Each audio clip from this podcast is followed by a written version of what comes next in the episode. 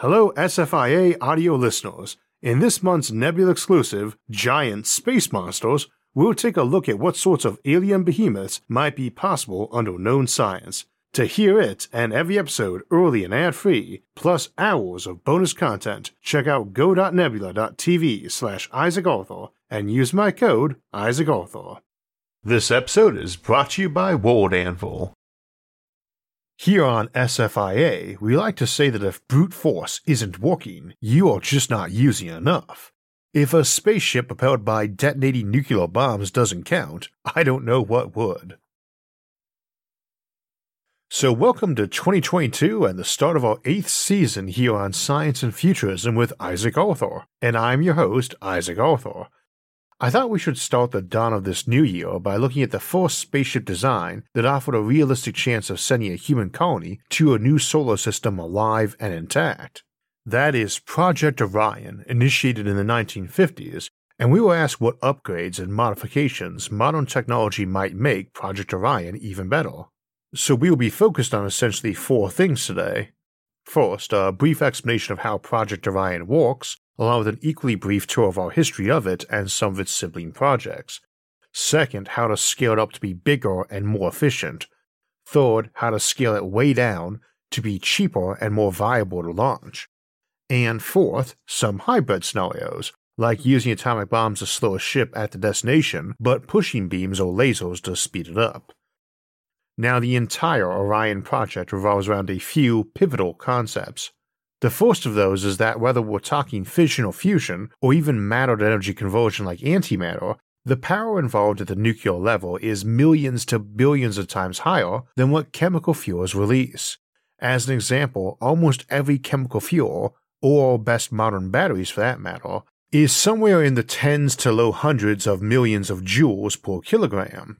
Body fat, for instance, is about 37 megajoules per kilogram, sugar and carbs about 17 megajoules, gasoline about 44. Whereas a kilogram of uranium fuel runs about a million times that range, fusion loosely about 10 million, and matter to energy conversion is roughly a billion times denser than chemical fuels, at 90 million billion joules per kilogram, from Einstein's famous E equals mc squared.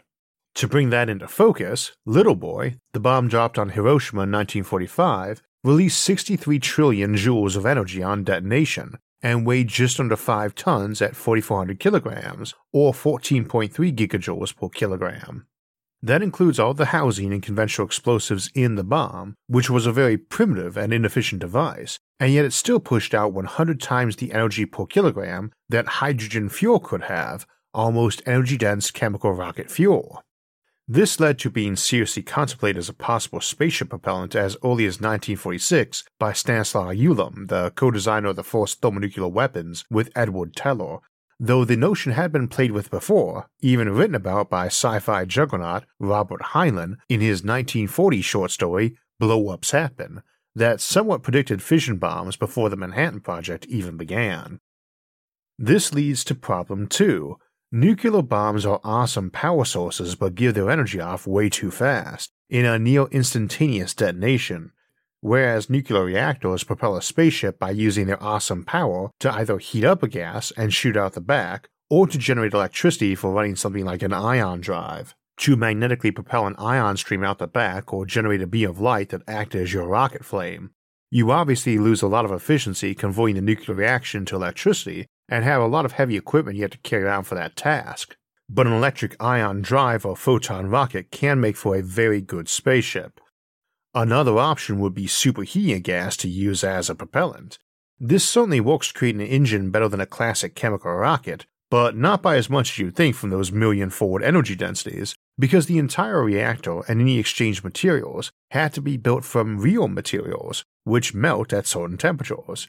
It's hard to get a rocket flame to temperatures of 10,000 Kelvin if your entire apparatus melts at 2,000 Kelvin, and the hotter the gas, the faster it pushes a rocket.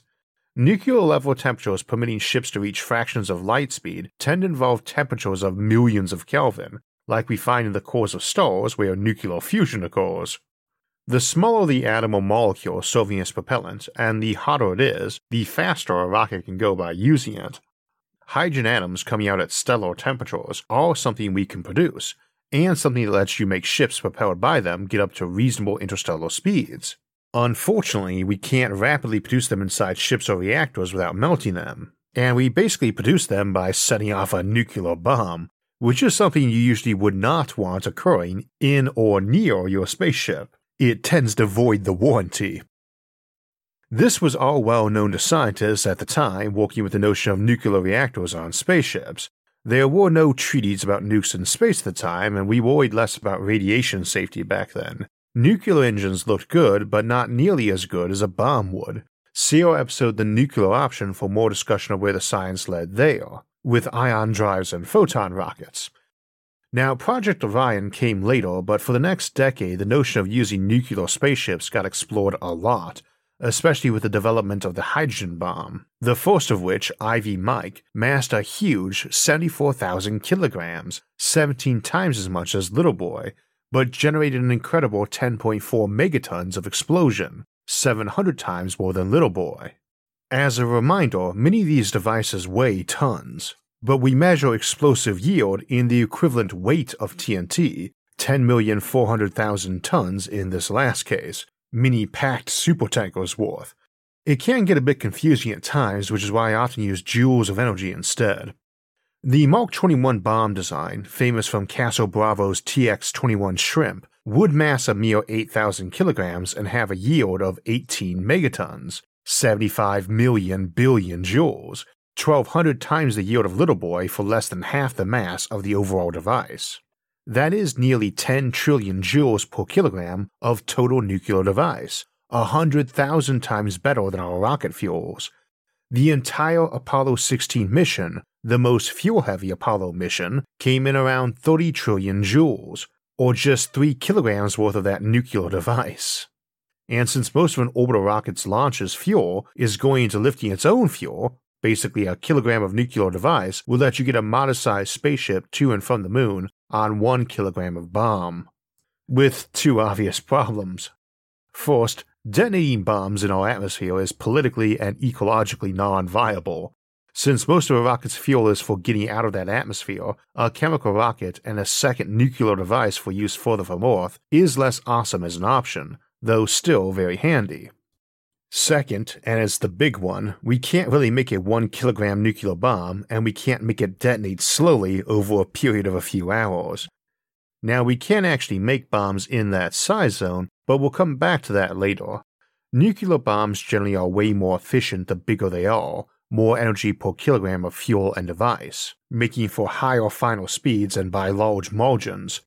The smallest nuclear device ever actually made, the Mark 54, was a single kiloton device, weighed only 51 pounds or 23 kilograms, and that's only a yield of 180 gigajoules per kilogram, better than Little Boy, but only about 2% of shrimp and other thermonuclear bombs of the 50s, Nonetheless, that's still more than a thousand times energy denser than even hydrogen rocket fuel, and a single kiloton bomb is a lot more viable as a fuel.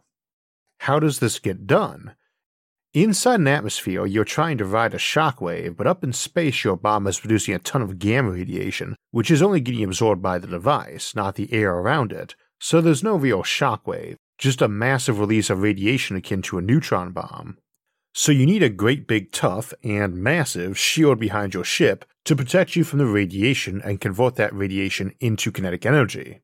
This is where the pusher plate, or various accordion designs or front mounted parachute designs come in to absorb the blast, then convert that violent jerk into a slow push or pull on the actual main inhabited part of the ship.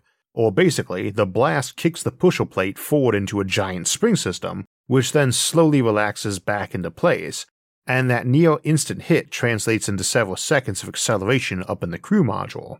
We'll get to ways to improve that, but the basic idea then is that you detonate the bomb as close to the pusher plate as you can without breaking it so as to waste as little of the blast as possible, and you just rinse and repeat.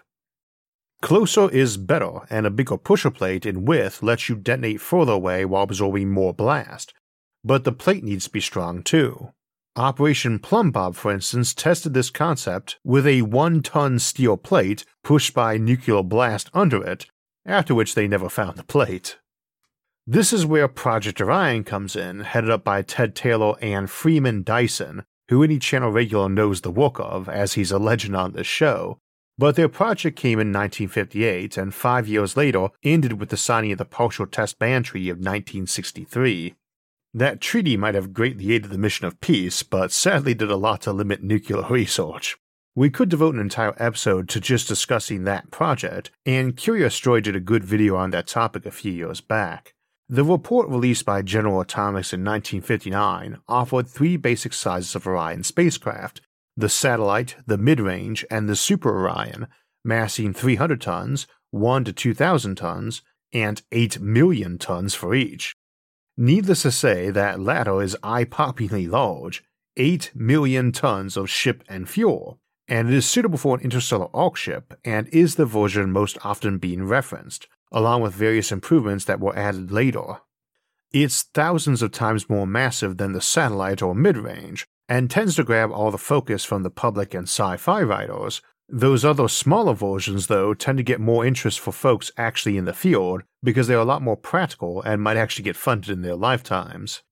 Many other in between sizes of ship were also proposed at various times, including some designed to launch from Earth itself into orbit, which are very economical ways to move a ship from Earth to other planets using only atomic bombs. But we will bypass those today because while they might see use on other planets for early colonization periods, I just can't see us using them on Earth. Mind you, launching Orion ships on Earth is not some cataclysmic event, but I think we would only be okay with testing, building, and using these if we were expecting a cataclysmic event. Like we need to get people off Earth to some other world before a doomsday here occurred. This is also essentially what the Super Orion design is for, though it is typically envisioned as being assembled and launched from orbit or far from Earth.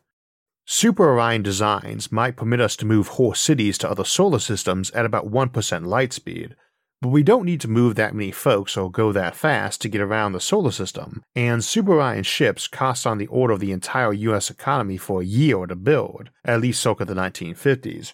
The smaller ones cost way less and work very well for colonizing our own solar system from infrastructure on the moon and in Earth orbit and cislunar development. While tests were done, obviously it didn't get built in their lifetimes for the folks on Project Orion. That 1963 treaty basically ended the project. Things shifted to more of a theoretical basis since experimentation was heavily curtailed. Nonetheless, at this point we have a spaceship engine and design that could permit relatively fast missions from Earth's orbital volume to other planets, and even to other solar systems. It's not been built, it's expensive, it's big, but it's all entirely proven concepts, and we have a lot of areas we have gotten better at in the 60 years since the project shut down, and that's what I want to focus on. One big thing folks often argue against is that since it's nuclear bombs, folks will never be okay with such a ship being built. I hear where they're coming from, but that's a very generation and cultural specific viewpoint. They can be handled fairly safely so long as you limit the ships to not coming closer to Earth than geostationary with actual control of those bombs, and for the tiny yield ones, even low orbit unauthorized use is not exactly cataclysmic, though definitely a good reason to have orbital defenses and intense monitoring in place. One option that might help too would be the Project Medusa approach, which replaces the pusher plate to the rear with a giant sail to the front that the nuke gets detonated in and the ship gets pulled by a tether. This lets you detonate nukes further from the actual planet while the ship is still in low orbit or even stationary, like it was sailing off a space tower or orbital ring. Such tethers could potentially be thousands of kilometers long, coming in from angles like cords on a parachute. Folks might feel more comfortable with nuclear ships in cislunar space if the detonations were only occurring above geostationary, and you could potentially have the nuclear magazine and launcher kept outside that space too. The bombs for use further from Earth could be sent by railgun from orbit or the moon to rendezvous with the ship once it's safely far from Earth, or even sent as multiple packets. It's not that I think folks would ever come to love nuclear bombs and feel safe around them. It's more that I think we'll be comfortable using them constructively when every country has them, and any asteroid miner with the right 3D printer gear and robots can spit some fission bombs out without anyone knowing. Building nukes in secret on Earth in your basement is a lot harder to hide. I am hardly a fan of encouraging nations to build nuclear arsenals but I generally see the approach of preventing nuclear proliferation as a losing strategy in the long term, though effective currently. If they are much more available, then all the fields of their legitimate use resulting in proliferation are redundant, and you might as well use them for productive ends, since doing so no longer increases the risk of anyone getting them for destructive ends. There are a ton of productive uses of nukes too, besides for spaceships. Indeed, our entire episode on high tech search and rescue was written on a dare that I could come up with a valid reason to use nukes in search and rescue, and I did not come up with a single reason. I came up with four. So the smaller ones might have a role in colonizing the solar system, and so let's examine improving those first. As mentioned, Project Orion is the big original project, but there were a lot of successors who worked on it without being able to do any testing. One is Minimag Orion, or Miniature Magnetic Orion, from around the turn of the century that suggested doing fission with a magnetic field compressing the fissile material. Normal reactors are slow and nukes are fast because we rapidly compress the fissile materials so that every neutron made gets sucked into neighboring compressed uranium or plutonium to cause a chain reaction in microseconds. Every neutron emitter and absorber is closer together, so virtually every neutron is absorbed and quickly. This causes the explosion. However, a magnetically compressed fissile material might let you bridge the gap between slow reactor and hyperfast bombs, most of the way to smaller bombs is the conventional chemical explosive used to detonate them, and discussions of minimum critical mass are always in the context of such implosions. Expected yields would be as low as 50 gigajoules, about 4 seconds worth of the power emitted by rockets during the launch of the old shuttles, and about a dozen tons of TNT equivalent, rather than the thousand tons or kiloton TNT equivalents of smaller nuclear bombs. You can make a much smaller Orion device, and potentially a pretty efficient one, for a fission only version by being able to bypass all the chemical explosives and the sizes needed for critical mass of a conventional nuclear bomb. Now, I love Minimag and would love to see it get developed more. It holds a lot of promise as both a propulsion system and a weapon system, and could potentially be ramped up to creating microfusion bombs too, but development of it is probably not going to get a lot of interest and funding in the near future, as it's not really super tempting as a power supply. It also runs parallel to a lot of looks at using magnetic confinement for fusion too, so I think it will get explored, but sadly not sooner than later. It's got a lot of potential. Magnetic confinement or compression of fusion fuel is also present in Project Daedalus and Longshot variations. Another approach is to use bombs just to make them a lot smaller. Suitcase nukes are mostly a myth. The W 54 warhead was still 23 kilograms and easily detectable, so not something you'll sneaky in a classic suitcase, but we can make them smaller. We've pretty much maxed out conventional explosives, but nukes are made out of weapons grade uranium or plutonium mostly because of cost. There is more to fission than uranium 235 or plutonium 239, as we looked at in the future of fission and its companion episode, The Future of Thorium, and last I checked, Californium 252 had the lowest critical mass, at 2.7 kilograms, versus 10 kilograms for plutonium 239 and 50 for uranium 235, Californium 252 only has a half life of 31 months and has been made by first making curium from uranium 238, which is fairly expensive at hundreds of thousands of dollars per kilogram.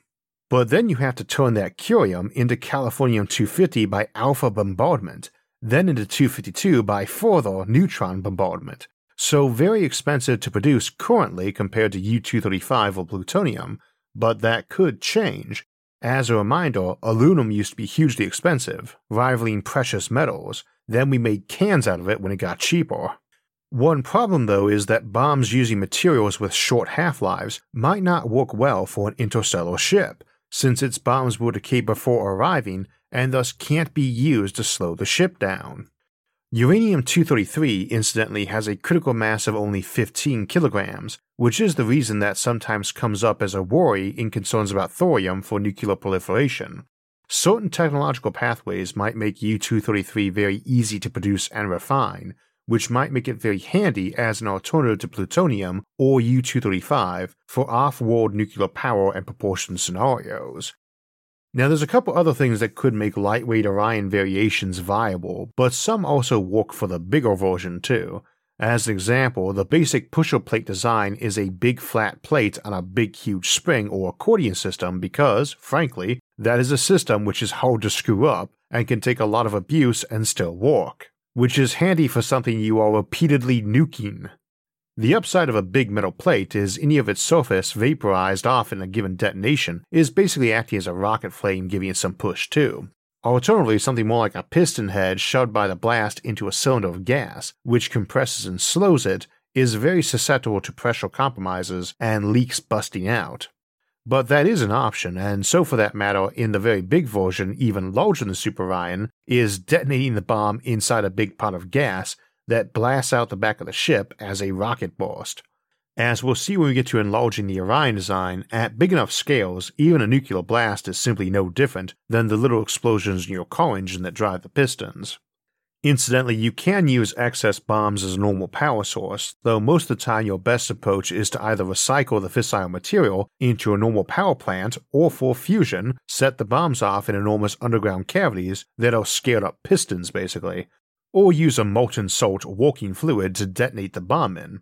This concept was explored more in Project Pacer in the 1970s, but I can really only see it being used in a case like an Orion style spaceship moving at about 1% light speed or less, either being used for Oort cloud settlement or deciding it needed to stop mid journey and instead settle some deep space ice ball like a dwarf or a rogue planet instead of continuing on to a solar system with a nice sun providing solar power. I wouldn't rule that out though. The thing about Super Orion scale ships is they are often envisioned as gambles to save humanity from something ruining our solar system and some hastily built version without prototyping, sailing through deep space at half a percent of light speed, needs a thousand years to get to even Alpha Centauri. So, spotting some rogue planet with extractable resources partway through that journey would seem very likely to result in a detour, and powering that colony or temporary base on Solar obviously isn't an option at that point, whereas it is fairly easy to dig big underground piston cylinders inside low gravity bodies like a dwarf planet. One other scenario for small ships is antimatter catalyzed fusion, which requires a source of antimatter and a way to safely store it. But if you can produce and store it, then tiny little bits of antimatter can be used to catalyze much larger fusion explosions, letting you translate micrograms of antimatter into multigram fusion explosions, producing yields that are still manageable like the Minimag approach. For raw efficiency, a pusher plate can also be replaced with something more akin to a parabolic dish, where the detonation happens at the focal point of the reflector. This incidentally lets you use nukes for ridiculously high power focused communications. It's not really ideal for propulsion since the point of the pusher plate is to absorb the blast while slamming forward, but a combination of plates and adjacent parabolic dish could be used to let you gather up energy released on perpendiculars to the ship's direction of motion for other uses, like maintaining electricity. This also parallels the forward parachute approach we see with the Medusa variant. An awful lot of all this energy is being lost as heat too, such as in that big spring setup, and that can potentially be reused for electricity, or even re-emitted somewhat directionally to add thrust. Heat in space can be moved around a ship normally by convection and conduction, big radiator systems, but can only leave the ship by radiating away as infrared photons, or visible light if hot enough and you may be able to arrange your radiators to spit more photons out in one direction than in the reverse direction, providing net thrust. Now, as I said earlier, we have contemplated using nuclear reactors to power light production as a rocket engine. This is a photon rocket, and photons of light do indeed have momentum and can push a ship. This is exactly what you're doing with gamma radiation with those bombs and the pusher plate. It would work even better if we had a material which reflected gamma rays instead of just absorbing them, but we do not at this time, and I'd be rather skeptical about their creation. When a photon hits something and gets absorbed, that object gets the photon's momentum added to it, slowing it or speeding it. When instead the photon reflects, it heads back in the opposite direction with the same but opposite momentum, and the thing it hits will have absorbed twice the momentum instead. So reflecting photons is preferable when they come from an outside source like the sun or a laser or a nuclear blast. Laser propulsion is of interest to us, and we will come back to it shortly as a means of enhancing a normal Orion drive, but we have something called a bomb pumped laser, which is basically a single use laser powered by a nuclear detonation, which can be coming as something reflectable rather than gamma rays. One of perfect efficiency could be dropped out behind a spacecraft, detonated, and have its beam hit the pusher plate or sail and bounce off. Which is at least an order of magnitude better in terms of propulsion than detonating a bomb behind a plate that absorbs it. You won't get anything even close to that efficiency, but for hypothetical discussion, it seems worthy of note, and bomb pumped lasers were a major feature of Project Excalibur, an X ray laser system intended for ballistic missile defense. X rays are also hard to directly reflect, but we do have some tricks that would permit us to use it this way, and so too, in a big enough ship, you could just do bomb pump laser out the back of it, though firing a laser from a ship as a means of propulsion does not allow you to reflect it and gain that extra momentum, which hardly matters if it's gamma and you cannot reflect it anyway. Now, those pusher plates are slowly losing layers of material with each blast vaporizing some off, and it may be made of layers, which raises some hybrid options. As an example, a pusher plate made of many layers of graphene would have something like a billion sheets per meter of plate thickness, and pusher plates are definitely things made in meters of thickness, not thin sheets.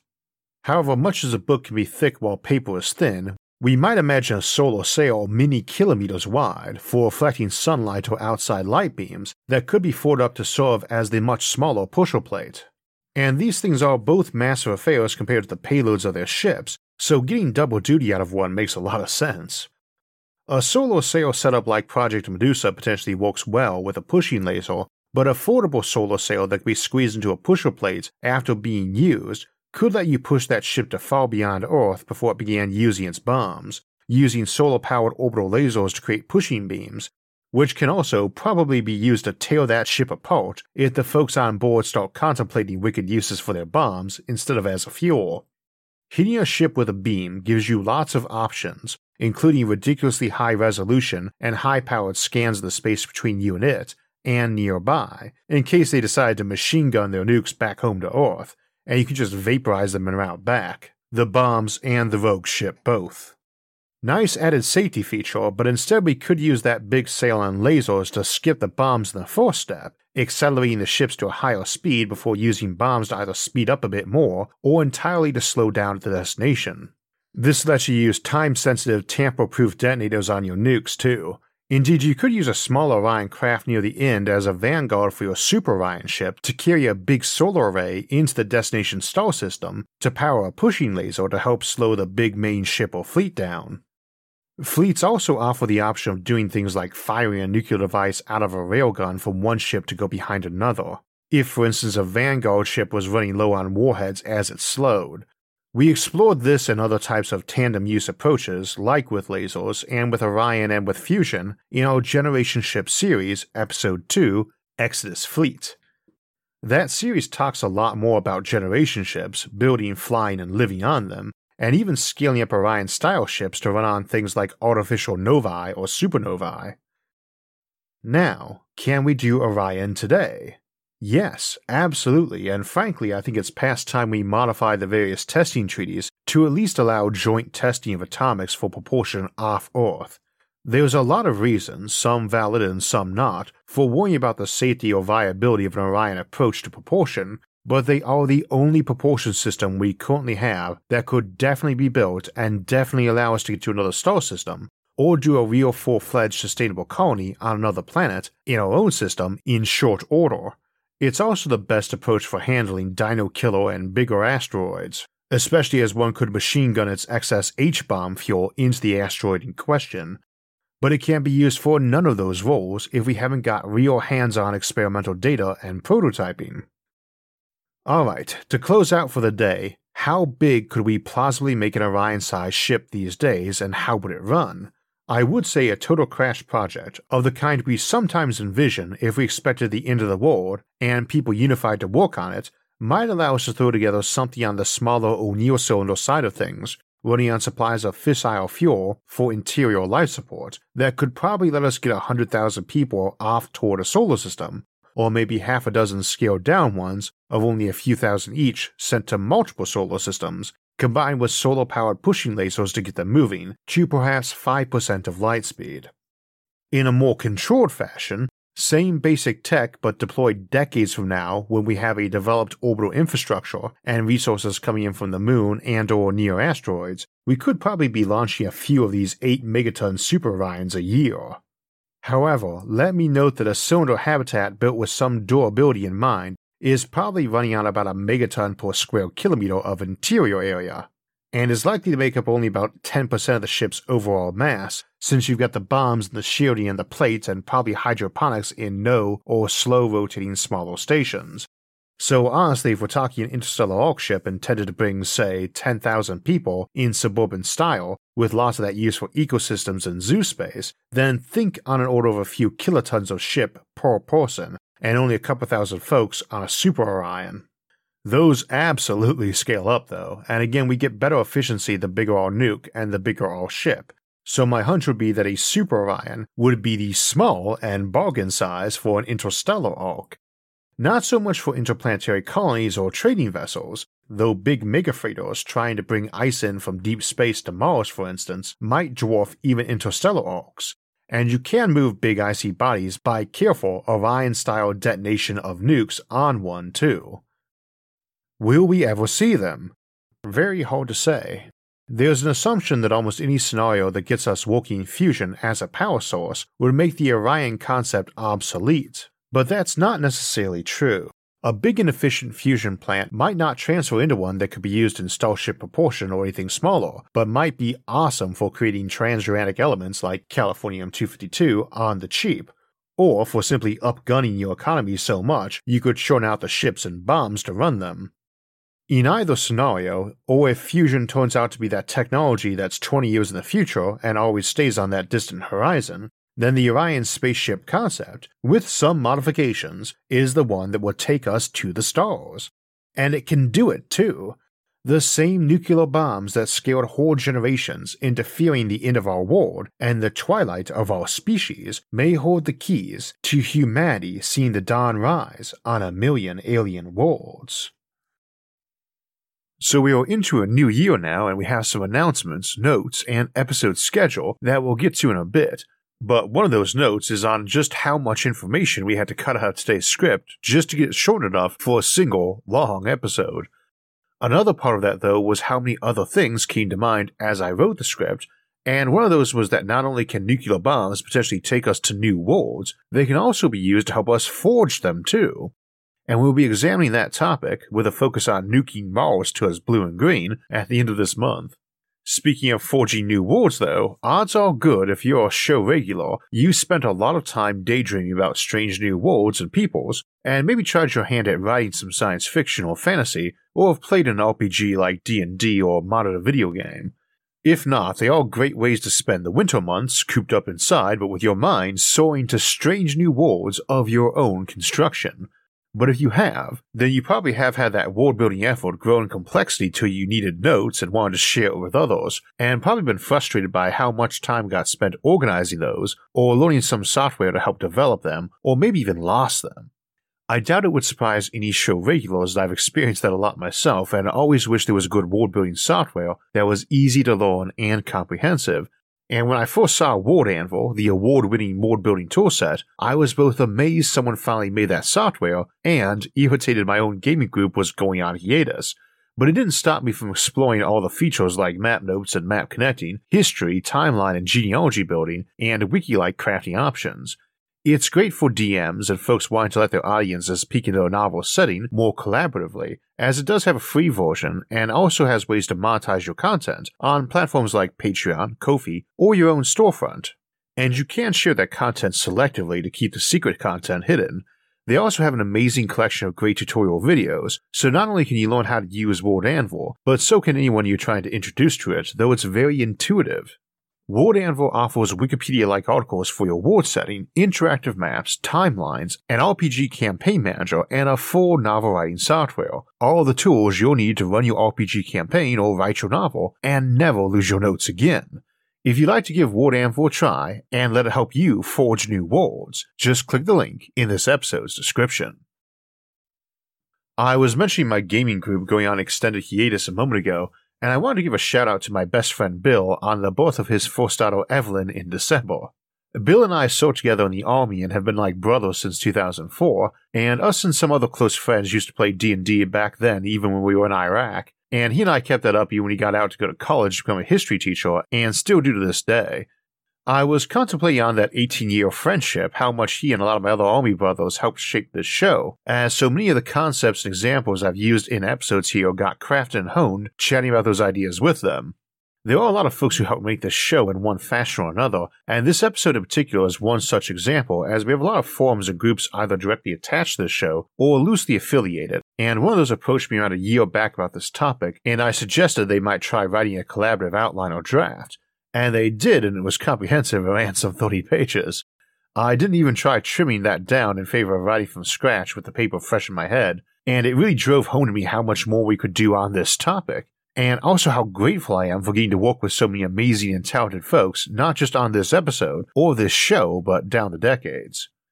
Speaking of more on this topic, we will be having that episode on nuking Mars Green at the end of this month, and one on nuclear transmutation in March that I just got done recording, but we have plenty more topics for this month, beginning next Thursday with a return to the Alien Civilization series to look at the concept of civilizations going into hibernation. Then we'll be having our mid month Sci Fi Sunday episode on the classic sci fi trope of telepathy. After that, we return to the Civilizations at the End of Time series for a look at the Big Rip, the cosmological model that might see the universe torn to shreds trillions of times sooner than we normally expect things to end. Now, if you want alerts when those and other episodes come out, make sure to subscribe to the channel and hit the notifications bell. And if you enjoyed this episode, please hit the like button, share it with others, and leave comments below. You can also join the conversation on any of our social media forums, find our audio only versions of the show, or donate to support future episodes. And all those options and more are listed in the links in the episode description.